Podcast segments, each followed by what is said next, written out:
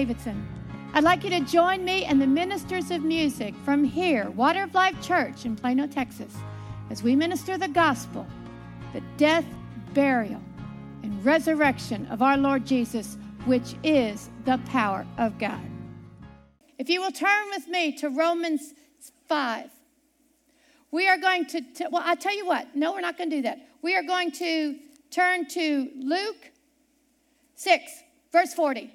God just changed me. Luke 6, 40. I want us to take a look at this verse and I want us to consider it. It says, verse 40, this is Jesus speaking. I know it because it's in red. It says, The disciple is not above his master, but everyone that is perfect shall be as his master.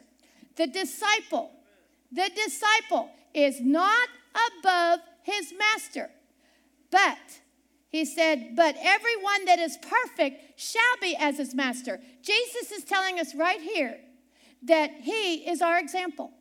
And he's also telling us here it is possible to be just like him. He said, You can be as the master. You can't be above him, but you can be as him. So I want you to consider Jesus is our example. So whatever Jesus does, we have to do. Jesus is our example. Now we can turn to Romans 5, verse 18. This is Paul speaking. He says, Therefore, by the offense of one, Adam, judgment came upon all men to condemnation. Even so, by the righteousness of one, the free gift came upon all men unto justification of life. And here's the verse I want. For as by one man's disobedience, by one man's disobedience, many were made sinners. So by the obedience of one shall many be made righteous. For by one man's disobedience, many were made sinners. So by the obedience of one shall many be made righteous. Who was the one man that was disobedient? Adam. Turn with me to, to Genesis 3. We are going to look at Adam's disobedience. Verse 1, chapter 3 of Genesis. Now the serpent was more subtle than any beast of the field which the Lord God had made. And he said unto the woman, Yea, has God said, You shall not eat of every tree of the garden? And the woman said unto the serpent, We may eat of the fruit of the trees of the garden, but of the fruit of the tree which is in the midst of the garden, God has said, You shall not eat of it, neither shall you touch it, lest you die. Now, Adam was created by God. He was a son of God, says that in Matthew. And God fellowshipped with Adam every day, came down in the cool of the evening, and they talked face to face. Adam had no sin in him. Adam was a perfect man. There was such fellowship. There was such wonder. There was such paradise.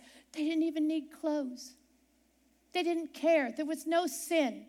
No sin. Perfect fellowship with the Father. And the Father said, We're going to walk this way. We're going to have this way. We're going to have this fellowship. There's only one thing that you can't do.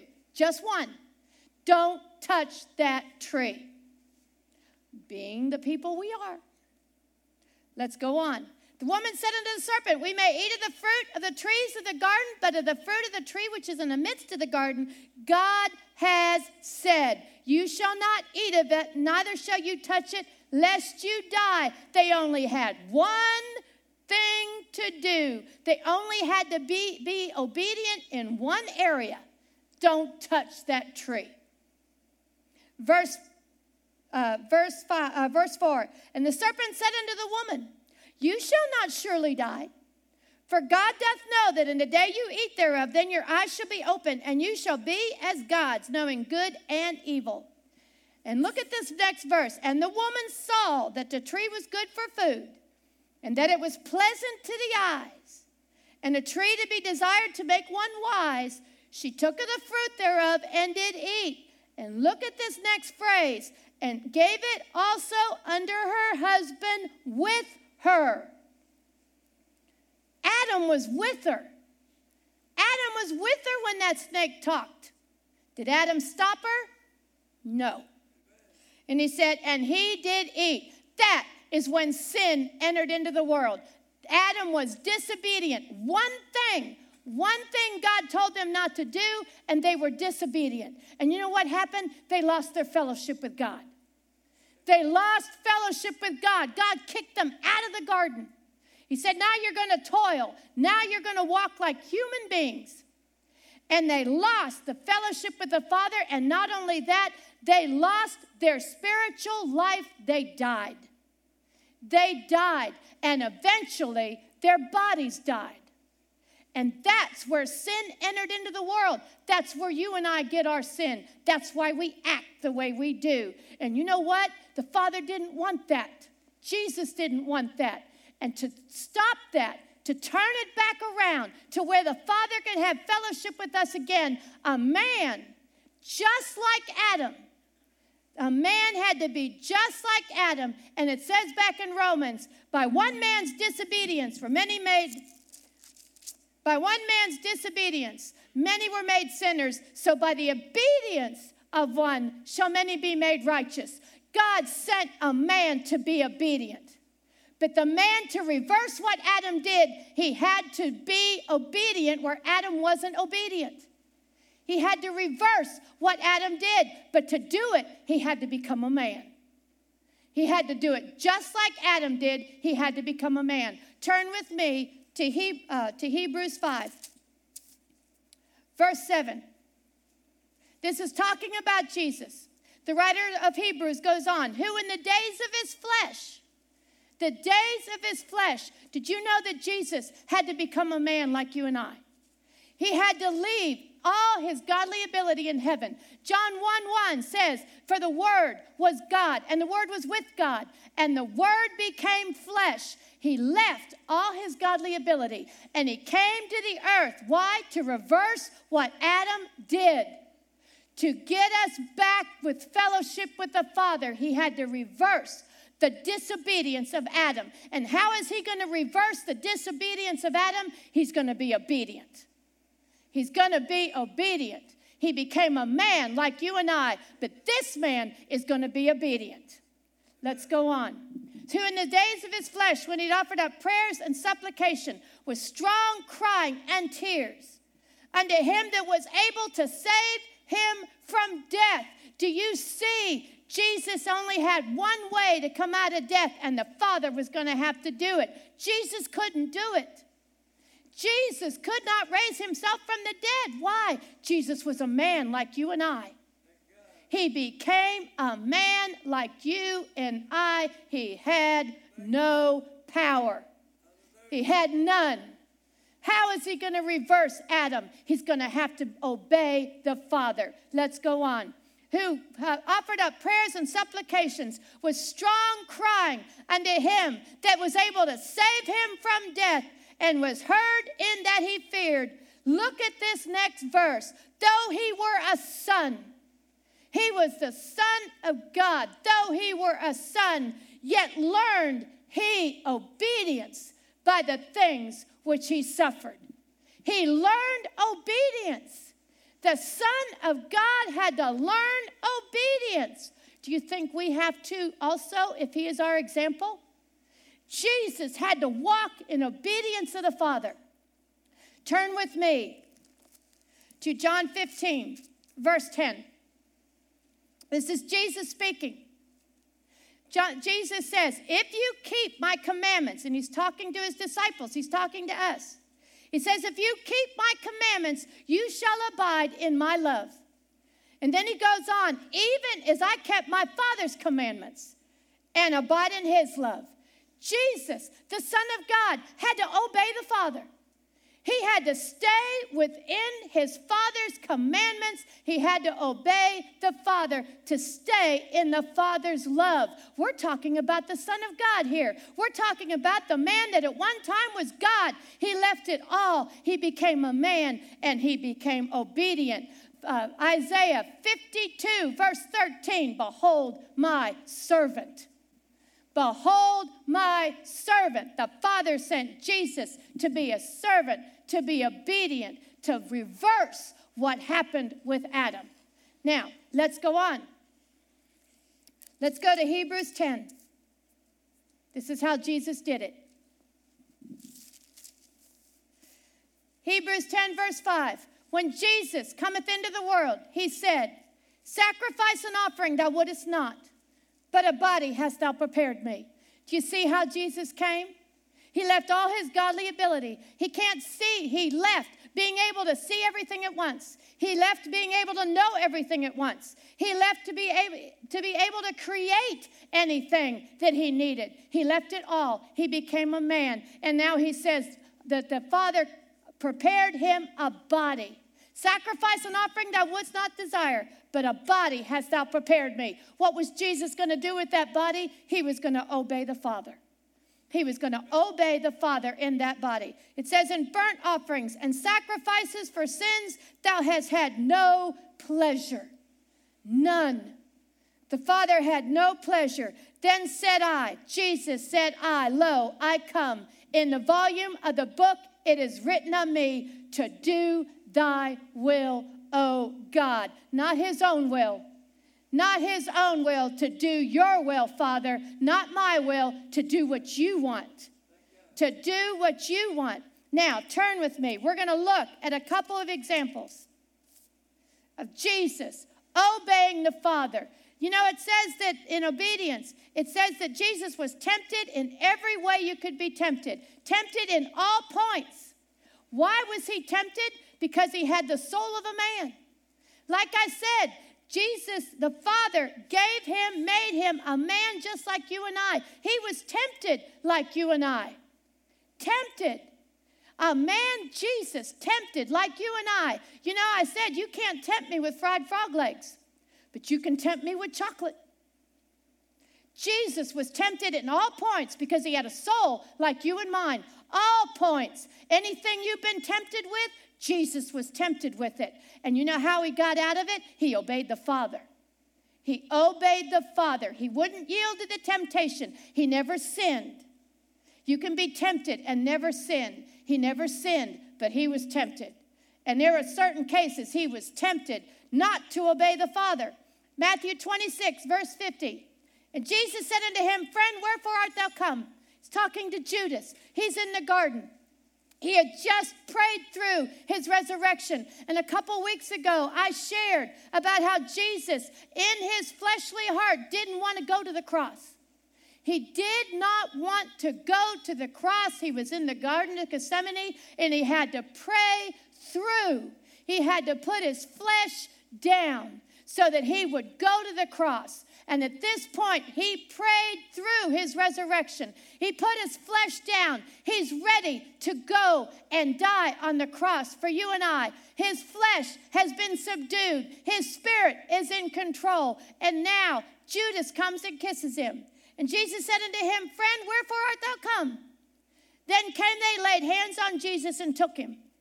And then behold, one of them that was with Jesus stretched out his hand, drew his sword struck a servant of the high priest and smote off his ear.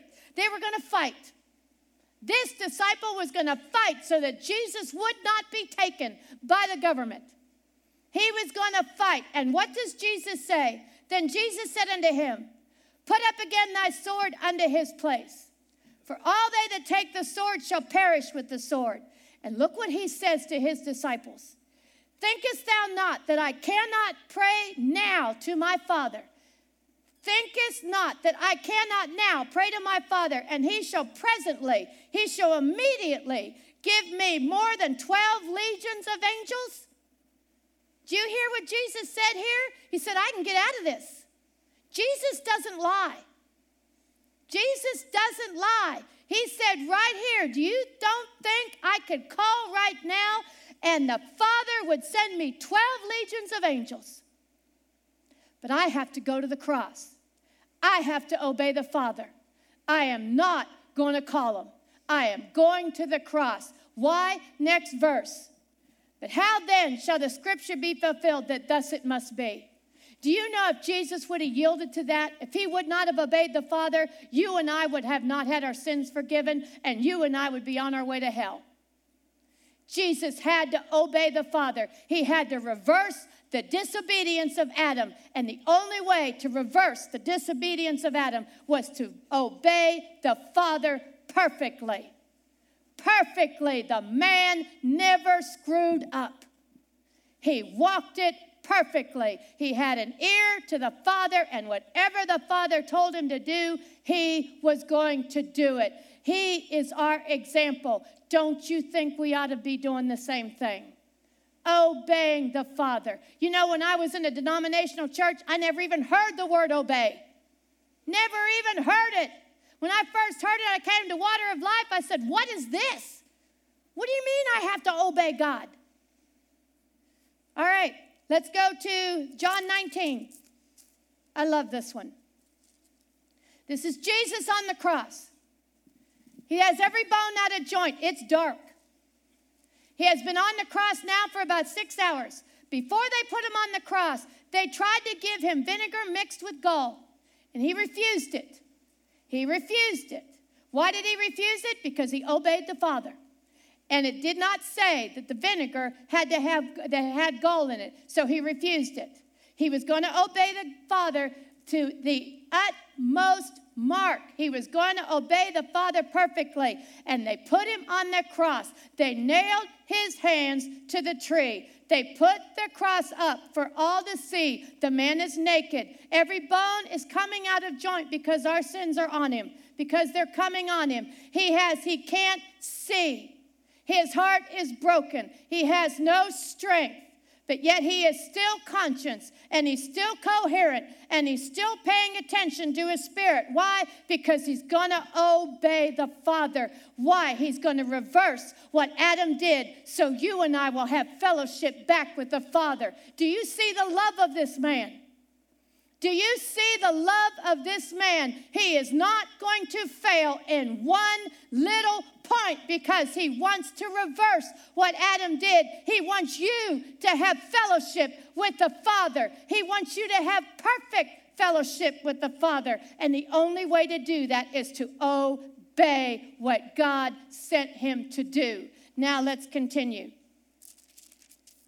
It said, After this, Jesus, knowing that all things were now accomplished, that the scripture might be fulfilled. There was one thing left he had to do. There was one thing left he had to do. He gave his mother to John. He did not take of the gall. He spoke the things he was supposed to speak. He forgave everybody that put him on the cross. He had everything done. His body is broken. His body is broken at this point, but he knows he's got one more thing to do. And that one more thing to us doesn't seem very important, but it was in the scriptures. And Jesus is going to obey the scriptures to the uttermost. And what's he say? After this, Jesus, knowing all things are now accomplished, that the scripture might be fulfilled, that the scripture might be fulfilled. He said, I thirst. I thirst. Now, there was set a vinegar full of vinegar, and they filled a sponge with the vinegar, and they put it upon hyssop, and they put it to his mouth. Jesus said in Psalm 69 that there was going to be vinegar, and Jesus had to have that vinegar to fulfill all the scriptures, all the scriptures on the cross. He had to fulfill them all. He had to obey the Father to the uttermost. To the uttermost. Why? Because he wants you to have fellowship with the Father like He has. He wants you to have the same fellowship with the Father that He has. He wants you to be one on one with God. He wants the Spirit of Jesus in you. He wants the Spirit of God in you by the Holy Ghost. He wants that all for you, and He's going to do it by obeying the Father, and He's going to do it perfectly. And right here, He had one more thing He had to do before He died, and He made sure that He stayed coherent, and He stayed awake, and He stayed paying attention to His Spirit, and He said, I thirst. I thirst. I got to get this one last thing done. Every bone is out of joint. It is dark. Nobody can see him. And he says, I thirst. And when he's done, he said, Now, when they set a, vi- a, vessel full of vinegar and they filled a sponge with the vinegar and put it upon hyssop, put it to his mouth. When Jesus therefore had vinegar, had the, received the vinegar, he says, It's finished. It's finished. All the work that the Father told me I had to do, all the work, all the obedience that I had to do for the Father to get what reverse what Adam did, I did. He did on the cross. And when he finished all the work that God sent him to do, he said, I'm finished. It is finished, Father. It is finished.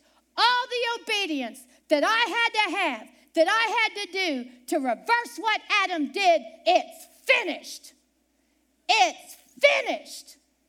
I did it all. And you know what he did next? He died.